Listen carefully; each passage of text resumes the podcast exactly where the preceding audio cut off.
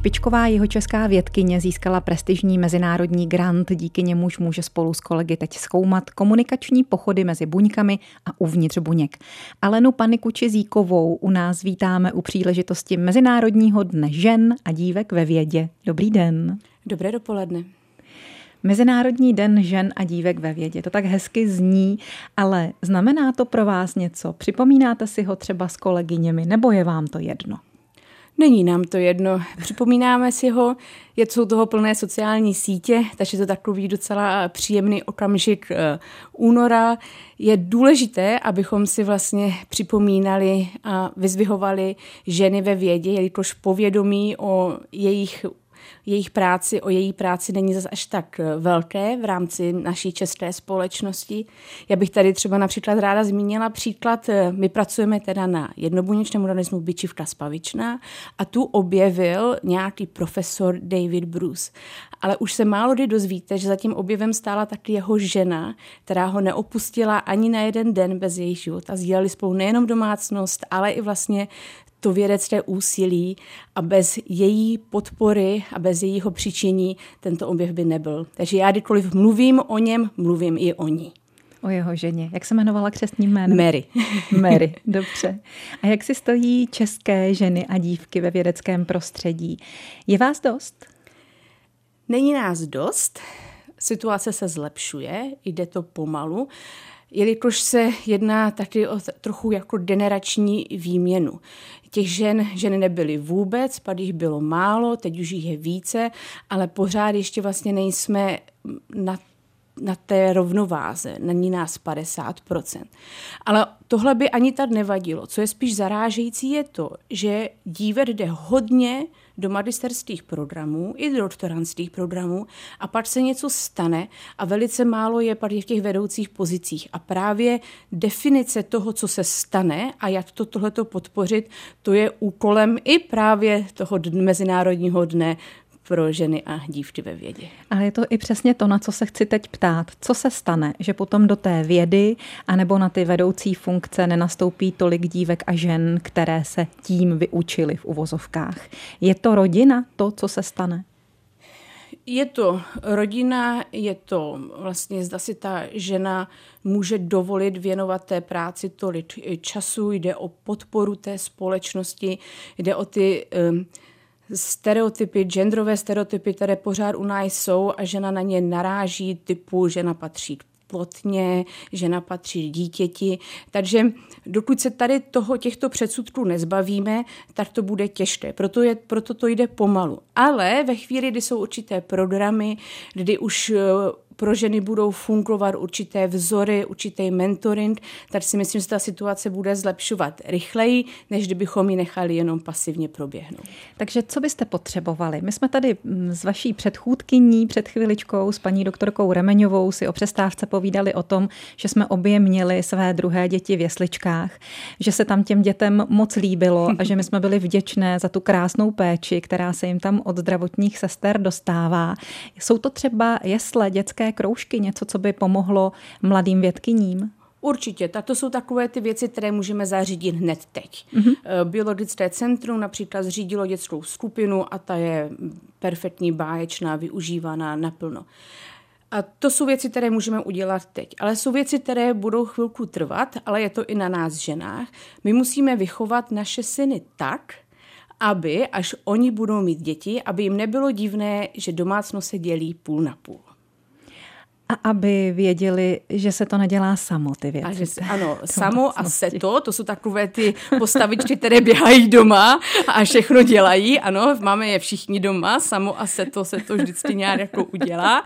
Ale e, jde i o tu aktivní výchovu e, vlastně těch našich synů, aby pro ně nebylo nepříjemné přebalit dítě, vyzvednout dítě, odvést dítě, uvařit. A ve chvíli, kdy tohle bude 50 na 50, tak už se možná ani nemůže můžeme, nemusíme mít Mezinárodní den dětí eh, žen ve vědě, ale můžeme mít Mezinárodní den vědců obecně. A co se týče těch vědeckých příležitostí, pracovních příležitostí nebo i vedoucích příležitostí, ty by tu byly? Ty si myslím, že by tu byly, ale je zde určitá pořád diskriminace, která není ani jako úmyslná, ale je v podvědomí e, vlastně té společnosti a pořád tady nějaká určitá diskriminace. Je. je svým způsobem systémová a teď se ptám třeba i na odměňování. Je rovnocené odměňování žen a mužů ve vědě? Samozřejmě jsou studie o tom, že není rovnoměrné. Já sama tuto zkušenost díky bohu nemám, ale ano, ve světě celkově jsou studie, které jasně poukazují na to, že ženy dostávají menší plat za stejně odvedenou práci jak muži.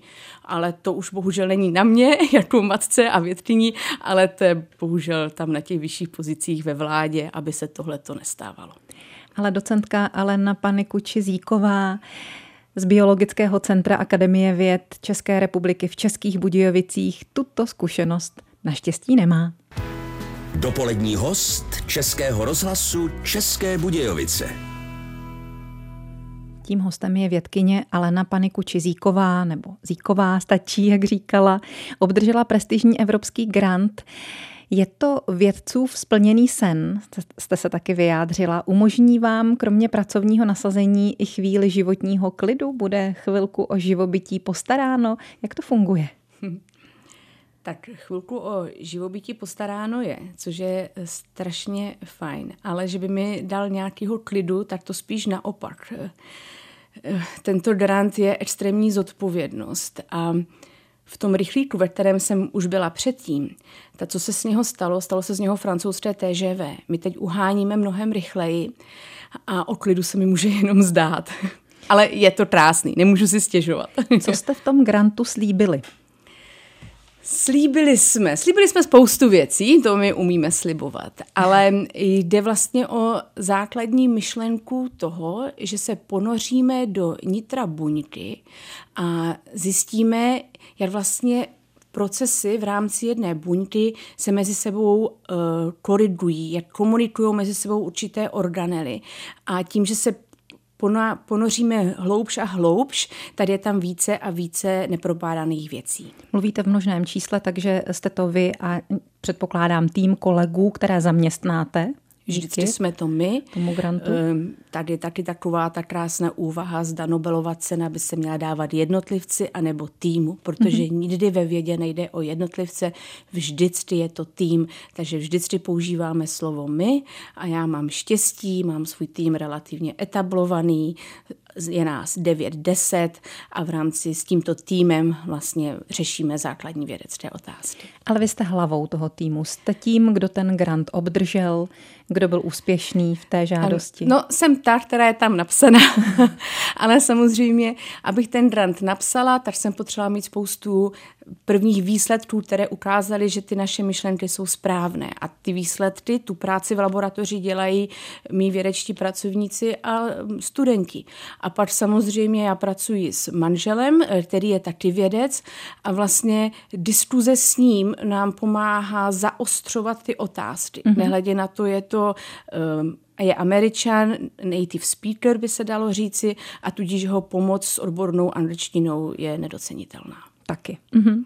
Biologické centrum Akademie věd České republiky v Českých Budějovicích je vaším domácím prostředím, ale zmínila jste i své studenty. Vy také učíte na Přírodovědecké fakultě jeho České univerzity, abychom to dodali všechno eh, a abychom to uvedli na pravou míru. Eh, k tomu vašemu výzkumu. Jak tedy vypadá komunikace buněk a jejich součástí? Jak si povídají třeba mitochondrie s jádrem? Jak si to představit? Čím je vyjádřena ta řeč? Ta řeč je vyjádřená pomocí chemických reakcí. Ono, když si představíme o tom, o čem vlastně život je, tak život je jedna velká chemická reakce. Mm-hmm. Samozřejmě těch chemických reakcí můžou být různé typy. Můžeme si to představit tak, že někdo mluví francouzsky, někdo španělsky, někdo česky a teď to jádro je takový jako umí těch jazyků mnoho a je, je schopno ty různé jazyky si mezi sebou číst. Samozřejmě tohle to všechno studovat by bylo naprosto nemožné, takže my se zaměřujeme na ten jeden určitý typ jazyka a ten vlastně komunikuje prostřednictvím chemických reakcí, které jsou založeny na reakci radikálu kyslíku. Je něco vidět i na venek, něco pozorovatelného v mikroskopu, nějaký pohyb, nějaké těkání, přibližování se, oddalování se, splývání, rozpojování, jak ta komunikace vypadá?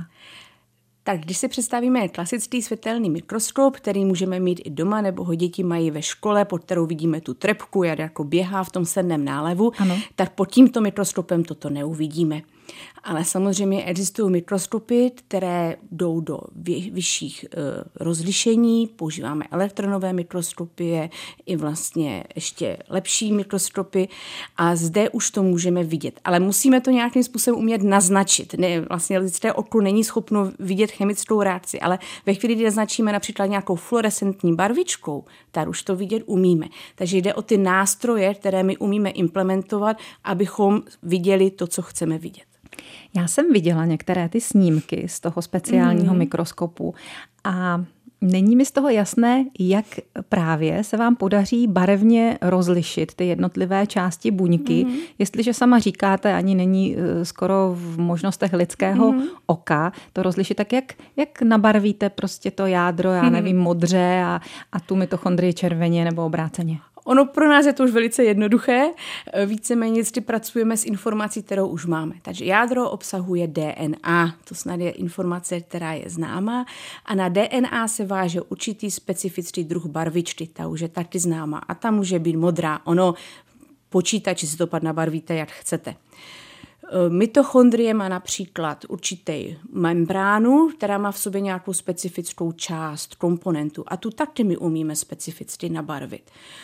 Um, Potom ty radikály kyslíku například, na ně reagují určité fluorescenční proteiny, takže když doběhne, dojde té reakci, tak oni se rozsvítí, takže zase my to umíme detekovat.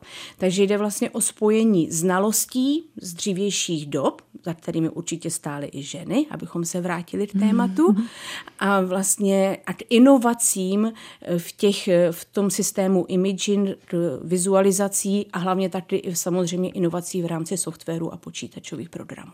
Když si je tedy takhle obarvíte a tudíž už ty jednotlivé části krásně rozeznáte, tak co vidíte při té jejich komunikaci? Je to nějak poznat, že zrovna mluví? Můžeme, můžeme měřit například intenzitu toho signálu, mluví hodně, nebo naopak, že ta, ta intenzita je nízká, mluví málo. A teď se můžeme zeptat, proč mluví hodně. Mluví hodně, protože mají zrovna hodně živin v tom daném médiu a chtějí to sdělit, nebo mluví málo, protože jim něco chybí, nebo mluví málo, protože zrovna se dostali do stádia, kdy se soustředí na něco jiného a používají jiný jazyk. Takže jsou to pak už různá srovnání buď těch vnější, toho vnějšího prostředí, anebo my umíme tak udělat různé mutanty. My toho našeho, ten náš organismus umíme zmutovat, můžeme mu vypnout gen a pak se zeptáme, když mu tenhle ten gen vypneme, umí ještě mluvit? A když nebude umět mluvit, tak víme, že ten gen hraje roli v této komunikaci. A jak poznáte, že mluví? Mění se ty barvy? Mění se ty barvy, mění se intenzita těch barev, mění se lokalizace e, té barvičky v rámci celé té buňky. To všechno my umíme rozpoznat. Hm. A k tomu rozpoznávání ještě jedna otázka. Mluvíme teď o tom, jak to vypadá to, co rozeznáváte očima skrze vaše výborné, silné mikroskopy ale je to třeba i nějak jinak rozpoznatelné, protože mluvu si představujeme zároveň jako něco zvukového. Můžou se nějak zvukově projevovat buňky a jejich součásti? tak Vidíte, to mě ani nenapadlo. K tomu jsou vždycky fajn tady tyhle ty eh, pořady. Zvukově jsme to nikdy neměřili. Možná by se dala změřit nějaká intenzita signálu, eh, jako nějaké vlny frekvence. zvukové, vlny, nějaké frekvence. To nás nikdy nenapadlo, ale napadlo mě přirovnání ke knížce, protože některé ty signály můžou vlastně změnit informaci na DNA, která se pak zapíše a je přenesena do další generace. Takže tam bychom mohli mít tu, to srovnání právě s knížkou. Čili to jádro by byla taková knihovna, knihovna. se spoustou zápisů, kam Přesně se něco tak. občas uloží, něco se přepíše, něco se odsud vyndá. A to je potom předáno do další generace o čem si spolu povídají jednotlivé součásti buňky, tak to bude další část našeho povídání s dnešním dopoledním hostem Českého rozhlasu České Budějovice, vědkyní Alenou Zíkovou. Dopolední host Českého rozhlasu České Budějovice. Docentka Alena Panikučizíková, parazitoložka, držitelka prestižního evropského grantu z Biologického centra Akademie věd v Českých Budějovicích a z Přírodovědecké fakulty jeho České univerzity je naším dnešním dopoledním hostem. Zkoumá komunikaci buněk a uvnitř nich. Tak nám povězte, co si říkají, o čem spolu komunikují. V rámci buňky my se soustředíme na jeden základní typ komunikace a to je vlastně komunikace mezi mitochondrií, což je část buňky, která vyrábí energii. To je taková štítná žláza buňky? No, štítnou žlázu by to úplně nenaznala. žaludek? Štítná žláza vyrábí hormony. Eh, žaludek, střeva, prostě to, co nám dodává živiny. Mm-hmm. A tam Mitochondrie musí vlastně ta energie ve formě ATP, což je um, chemická struktura. A jenom abychom si to představili, ona denně vyrobí v rámci našeho těla stejné množství ATP, jak vážíme. Takže když já vážím 60 kg, to nám za den vyrobí 60 kg této chemické struktury. Takže jedou na, na, na plno. No a teď ta buňka má v sobě tu mitochondrii, která vyrábí tu energii a buňka je spokojená a říká si, můžu se rozdělit, je všechno jako v pořádku. No ale pak přijdou okamžity, kdy například té energie ubyde. A teď je otázka, jak se ta buňka k tomu má zachovat. Už se nemůže rozdělit, na to by neměla tu energii. A když začne něco a nemůže to dokončit, tak to nedopadne dobře. To víme doma e, všichni. Takže jde o tu komunikaci, kdy vlastně mitochondrie dodává signály jádru, jak se jí daří, co dělá, jestli má všeho dostatek a na základě toho to jádro se rozhoduje, co ta buňka bude dál dělat. A jaké případy to jsou, že nemá dost energie? Že jsme třeba nemocní nebo nemáme dost jídla Můžeme být nemocní, může nás napadnout nějaký Držíme virus, dietu? patogen, eh, můžeme být v nějakém oslabení. Já se teda vrátím k těm jednobuněčným organismům, které studujeme. Ono v tom mnohobuněčném těle je to trochu jako jinak, ale v rámci, když si představíte nějakou kaluš a v tom nějaký hodně jako nějakých jednobuněčných organismů, no tady, jim dojdou živiny, tady jako buď můžou umřít, anebo třeba můžou přejít do takového jako klidového režimu, kdy ta buňka ustane, přestane jako produkovat, přestane se dělit a třeba počká, až do té kaluže spadne tráva, rozloží se a najednou zase budou mít další živiny. Mm-hmm. A do té doby tak trošku jakoby hibernuje. Do té doby hibernuje. A je to pro ní mnohem lepší, než umřít, protože přečká to eh, pro ten okamžik, kdy se jí jako úplně nedaří a pak zase může začít eh, fungovat, začít se, začít se dělit. No, ale jak jsme prozradili na počátku našim posluchačům, buňka se může rozhodnout umřít i dobrovolně. Ano. Buňka může spáchat sebevraždu. Co ji k tomu vede? Ano. Tak zase zde bude velký rozdíl mezi mnohobuněčným a jednobuněčným organismem. U toho mnohobuněčného organismu e, ta buněčná smrt neboli apoptóza může být fyziologická, to máme při embryodenezi, nebo po, u maminet po kojení, kdy vlastně, štít, kdy vlastně mléčná žláza už nepotřebuje produkovat mléko, tak ty buňky dobrovolně páchají sebevraždu, protože už nejsou potřeba. E, takže u těch mnohobunečných organismů je spousta příkladů takové té fyziologické apoptózy, kdy to máme naprogramované, co se děje, a nebo může být apoptóza spuštěná právě nějakými patogeny. Buňka napadená virem a ta buňka radši spáchá sebevraždu, než aby se ten vir v ní rozmnožil a, roz, a šel dál v rámci organismu žítá jako, jako je trochu altruistická. Radši spáchám sebevraždu sama, než aby to postihlo mé sestry a bratry eh, kolem, eh, kolem mne. Celé to společenstvo. Mm. Takže ona vlastně eh, se snaží zabránit tomu, aby ten organismus mm-hmm, trpěl, trpěl, aby případně zanikl. Přesně tak. Protože vždycky oni mají stejnou genetickou informaci. V rámci mnohobuněčného organismu na se všechny buňky mají stejnou genetickou informaci. A na konci jde vždycky jenom o to, aby se ta genetická informace dostala dál. Tím, je, tím se hýbe život. Nám víceméně ano, eh, život je pestrý, ale v tom konečném důsledku jde jenom o to, aby se ta naše genetická informace dostala do další generace. Mm-hmm. A proto my uděláme všechno. A to je super, že máme takové hodné, uvědomělé buňky. Vy jste říkala, že aby neohrozila sestry a bratry, tak já na to rovnou navážu. Jsou mezi buňkami sestry a bratři, kluci a holky? Tak Eh, zase přejdu těch svých jednobuněčných organismů. U lidí víme, jak to funguje, to tady nemusíme probírat. A u těch jednobuněčných organismů jsou Bývají eh, kluci a holky a občas eh, dochází k sexuálnímu rozmnožování, protože to pomáhá vlastně ke zpestření té genetické informace, dochází k rekombinaci DNA, což jim umožňuje získat nové vlastnosti, kterou tu buňku to může nějakým způsobem posunout dál. Ten organismus, který zkoumáme my, což je ta byčivka spavičná, ta je docela jako líná, co se týče sexu. Tomu jako jí se do toho úplně nechce. Víceméně se nejradši dělí pouze jako binárně, takže z jedné buňky vzniknou dvě sestry a zase další dvě sestry. Ale občas v mouše cece, to je její e, přenašeč, se občas jako dojde i k tomu sexuálnímu rozmnožení. Nemáme o něm hodně informací, špatně se to studuje, ale i u jednobuněčných organismů to bývá. Jsou tam velké výhody sexuálního rozmnožování. Mm-hmm. A ještě teď sloučím obě témata těch předchozích dvou otázek a zeptám se na to, jestli ta sebevražda buňky se děje spíš takovým tím chlapským způsobem, anebo ženským. Ženy se obvykle tráví, muži použijí kůlku. Jakou metodu má k dispozici buňka k té sebelikvidaci? Takže to je velice, to jsem nevěděla, to je docela hezké, hezké srovnání.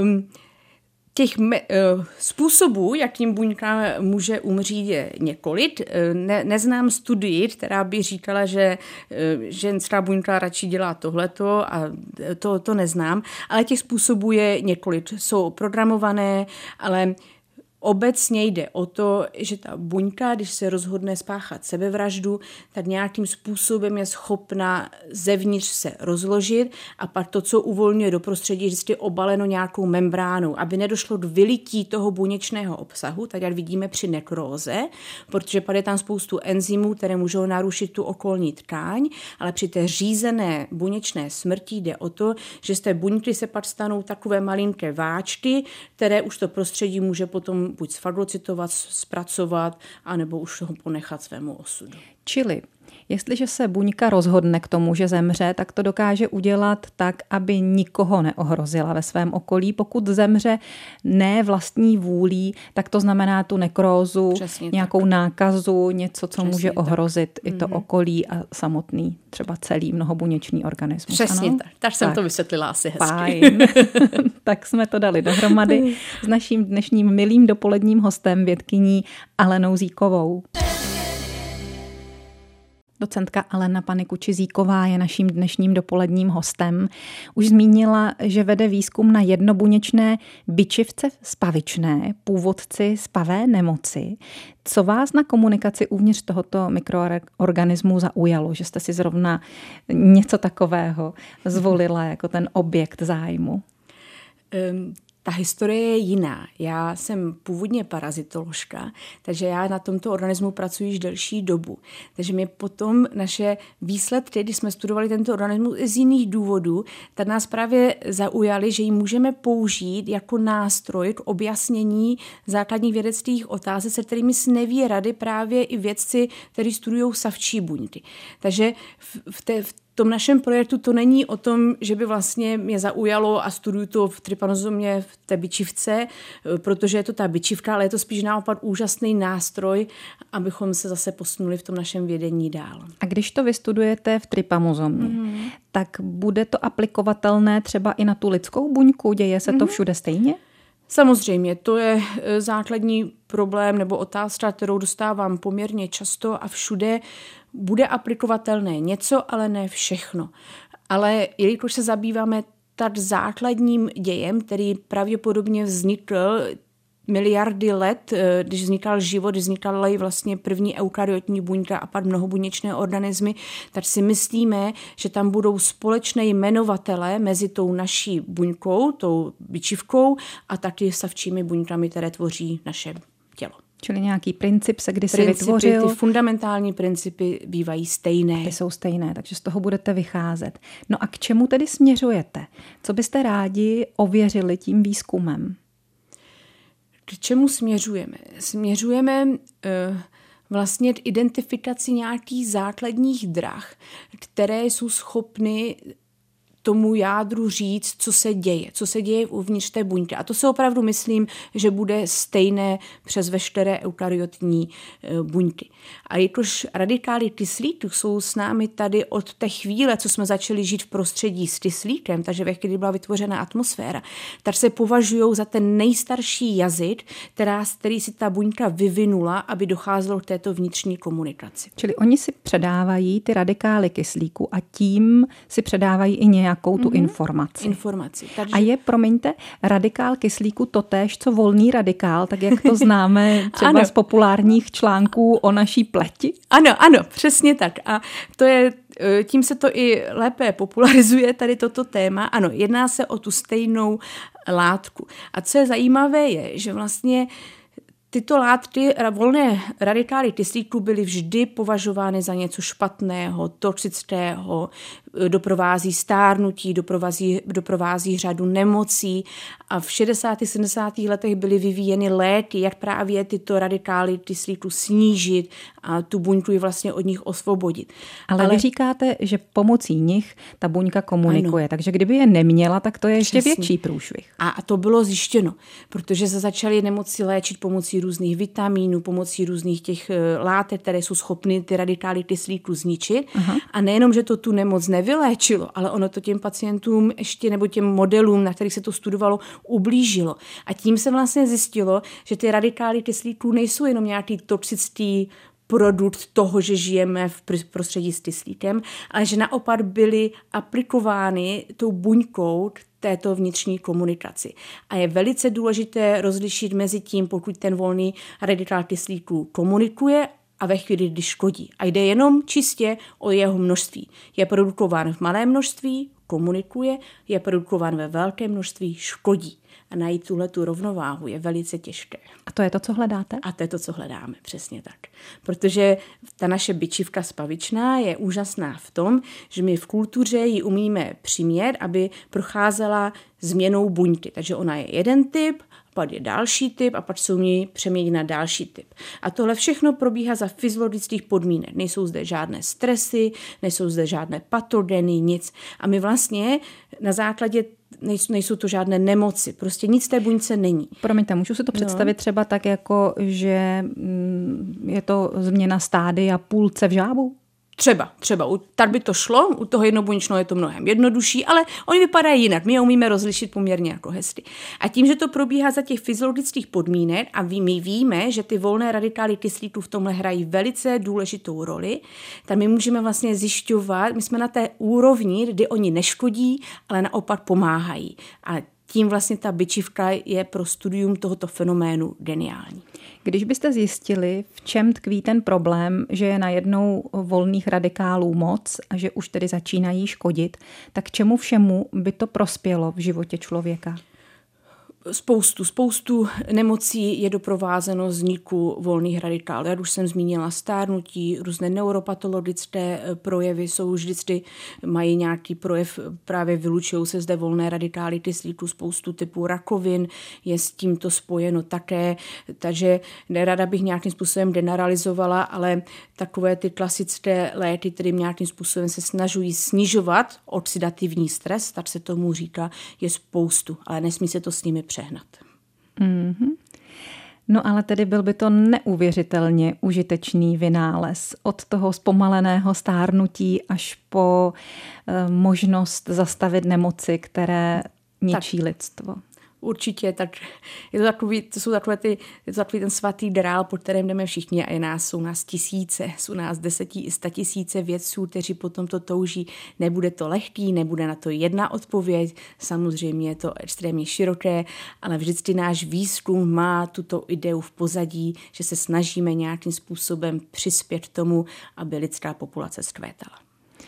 Tak ať se vám to povede, to bych vám moc přála, vám nebo komukoliv z tisíců vašich kolegů, kteří o ten svatý grál usilují a to bychom si asi přáli všichni. Děkujeme za to, že jste byla dnes hostem Českého rozhlasu České Budějovice. Hodně štěstí a úspěchů. Naslyšenou. Děkuji a naslyšenou. U mikrofonu našeho rozhlasu seděla docentka Alena Panikuči-Zíková z Biologického centra Akademie věd České republiky v Českých Budějovicích a zároveň z Přírodovědecké fakulty Jeho České univerzity.